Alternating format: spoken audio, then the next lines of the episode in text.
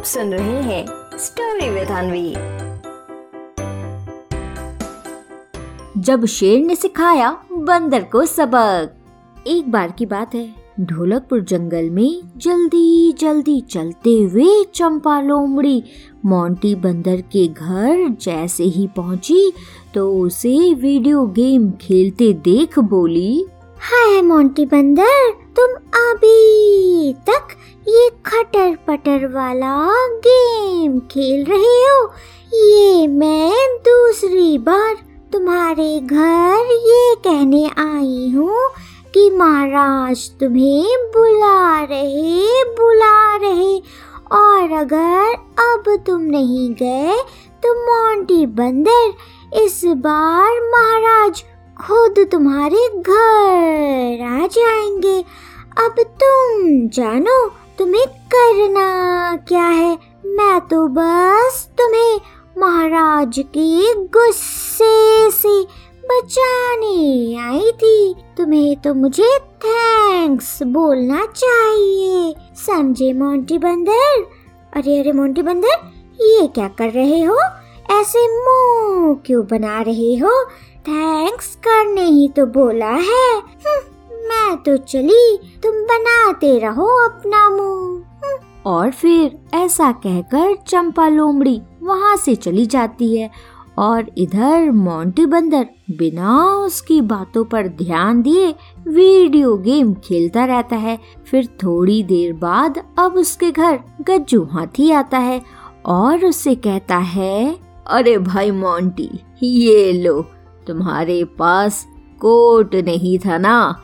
तो मैं कल जब बाज़ार गया तो मुझे वहाँ पर तुम्हारी साइज़ का ये कोट मिल गया। लो मोंटी बंदर, अब ठंड में इस कोट को पहनो और गरम हो जाओ।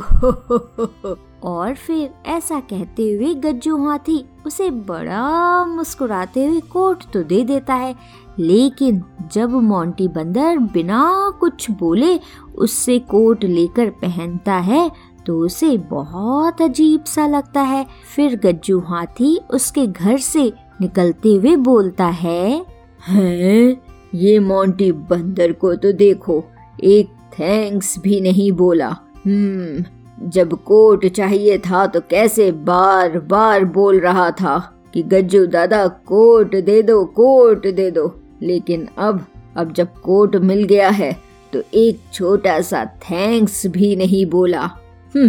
और फिर अपने मन ही मन ऐसा बोलते हुए गज्जू हाथी वहाँ से चला जाता है और इधर जब मोंटी बंदर का इंतज़ार करते करते बहुत समय बीत जाता है तो रुस्तम शेर खुद ही उसके घर जाने लगता है।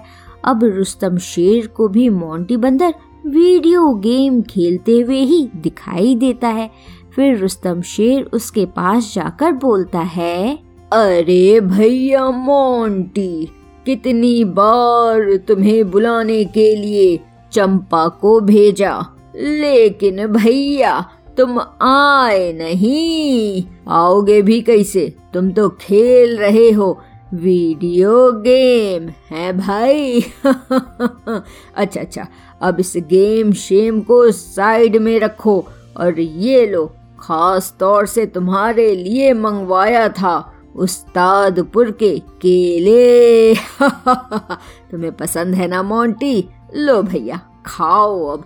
अच्छा अच्छा भैया, मोंटी, अब मैं चल रहा हूँ। ठीक है? भैया, मोंटी, कुछ बोलना चाह रहे हो क्या? पक्का? मैं जाऊँ? मैं जाऊँ यहाँ से, मोंटी? मतलब मतलब तुम्हें कुछ बोलना नहीं है हमसे? अरे मतलब तुम्हारा पसंदीदा केला लाया। कुछ तो बोलना चाहोगे ना? अरे नहीं। अरे भैया मोंटी, कुछ नहीं कहना तुम्हें। ठीक है। मतलब थैंक यू शैंक यू कुछ नहीं, है? ठीक है ठीक है। तो हम जा रहे हैं। हम्म आजकल के बंदर भी, इन्हें तो थैंक यू बोलना भी नहीं आता। और फिर ऐसा बोल कर रुस्तम शेर वहाँ से जाने लगता है।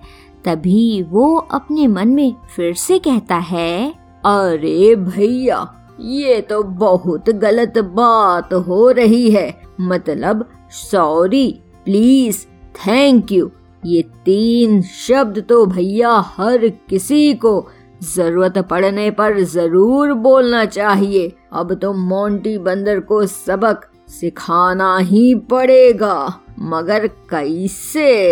हम्म, हाँ अच्छा आइडिया आया है। ऐसा ही करता हूँ। और फिर ऐसा बोल कर रुस्तम शेर फिर से मोंटी बंदर के घर जाता है और उससे शाम को सभा में आने को कहता है। साथ ही अपने साथ उस्तादपुर के केले भी लाने को कहता है। फिर जब शाम होती है और सभा लगती है तो मोंटी बंदर अपने साथ केले लेकर सभा में पहुँचता है। फिर रुस्तम शेर मोंटी बंदर से सभी जानवरों को एक एक केला देने को कहता है। अब क्योंकि केले बहुत सारे थे, इसलिए बिना परेशान हुए मोंटी बंदर भी खुशी खुशी सबको केले देने लगता है और फिर जिसको जिसको केला मिलता जा रहा था, वो सभी मोंटी बंदर को बिना थैंक्स बोले केले लेकर बस सभा से निकलते जा रहे थे। और फिर जब सभा से सब चले जाते हैं, तब मोंटी बंदर उदास होकर अपने मन में कहता है, आले आले, देखो तो कैचे कैचे लोग हैं। सबको मैंने सबको मैंने अपना फेवरेट वाला केला दिया लेकिन किसी ने भी मुझे मुझे थैंक यू तक नहीं बोला। hmm, इतना भी नहीं आता कि जब जब आप किसी से कुछ लेते हैं तो उसके बदले आपको थैंक यू भी बोलना पड़ता है।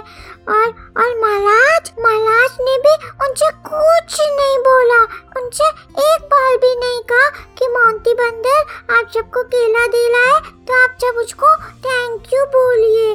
अरे महाराज उनसे क्या बोलेंगे? महाराज ने तो खुद भी थैंक यू नहीं बोला मुझे। hmm, पर मैं पर मैं इतना गुच्छा क्यों कर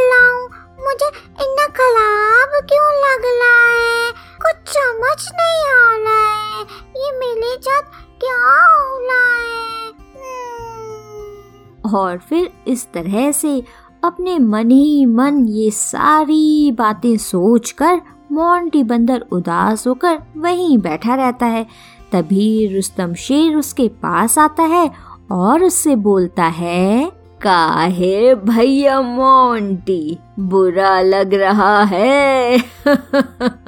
तुमसे भैया सबने केले भी ले लिए और तुम्हें एक छोटा सा शब्द थैंक यू भी नहीं बोला। हाय, मोंटी बंदर, ऐसा ही बुरा उन सबको भी लगता है जब तुम उनको थैंक यू नहीं बोलते। समझे, मोंटी बंदर?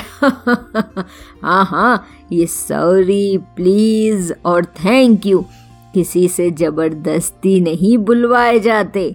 लेकिन हाँ मोंटी बंदर, जब ज़रूरत पड़ने पर इन्हें बोला जाता है तो ये तीन छोटे छोटे शब्द किसी को भी अच्छा ज़रूर महसूस कराते हैं।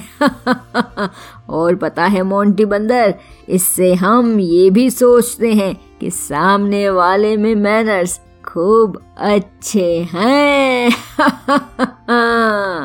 अब रुस्तम शेर की बात सुनकर मोंटी बंदर तुरंत से कहता है, महाराज महाराज मुझे माफ़ कर दीजिए। मैंने सबके साथ गलत किया। पर अब मैं ना समझ गया हूँ। अब से मैं ज़रूरत पड़ने पर ना महाराज सबसे छोली प्लीज़ और थैंक यू ज़रूर बोलूँगा। पक्का प्रॉमिस और फिर इस तरह से मोंटी बंदर को अपनी गलती समझ आती है और उसे अपनी गलती मानते देख रुस्तम शेर को भी खूब अच्छा लगता है। तो बच्चों, क्या सीख मिलती है हमें इस कहानी से? इस कहानी से हमें ये सीख मिलती है कि बच्चों, भले ही सॉरी प्लीज़ और थैंक यू ये शब्द हमें छोटे लगे, लेकिन बच्चों, ये शब्द काम बहुत बड़े बड़े करते हैं। इसलिए बच्चों, ज़रूरत पड़ने पर हमें इन तीन मैजिकल वर्ड्स का इस्तेमाल ज़रूर करना चाहिए। समझे? आप सुन रहे थे स्टोरी विद अनवी अनवी के साथ।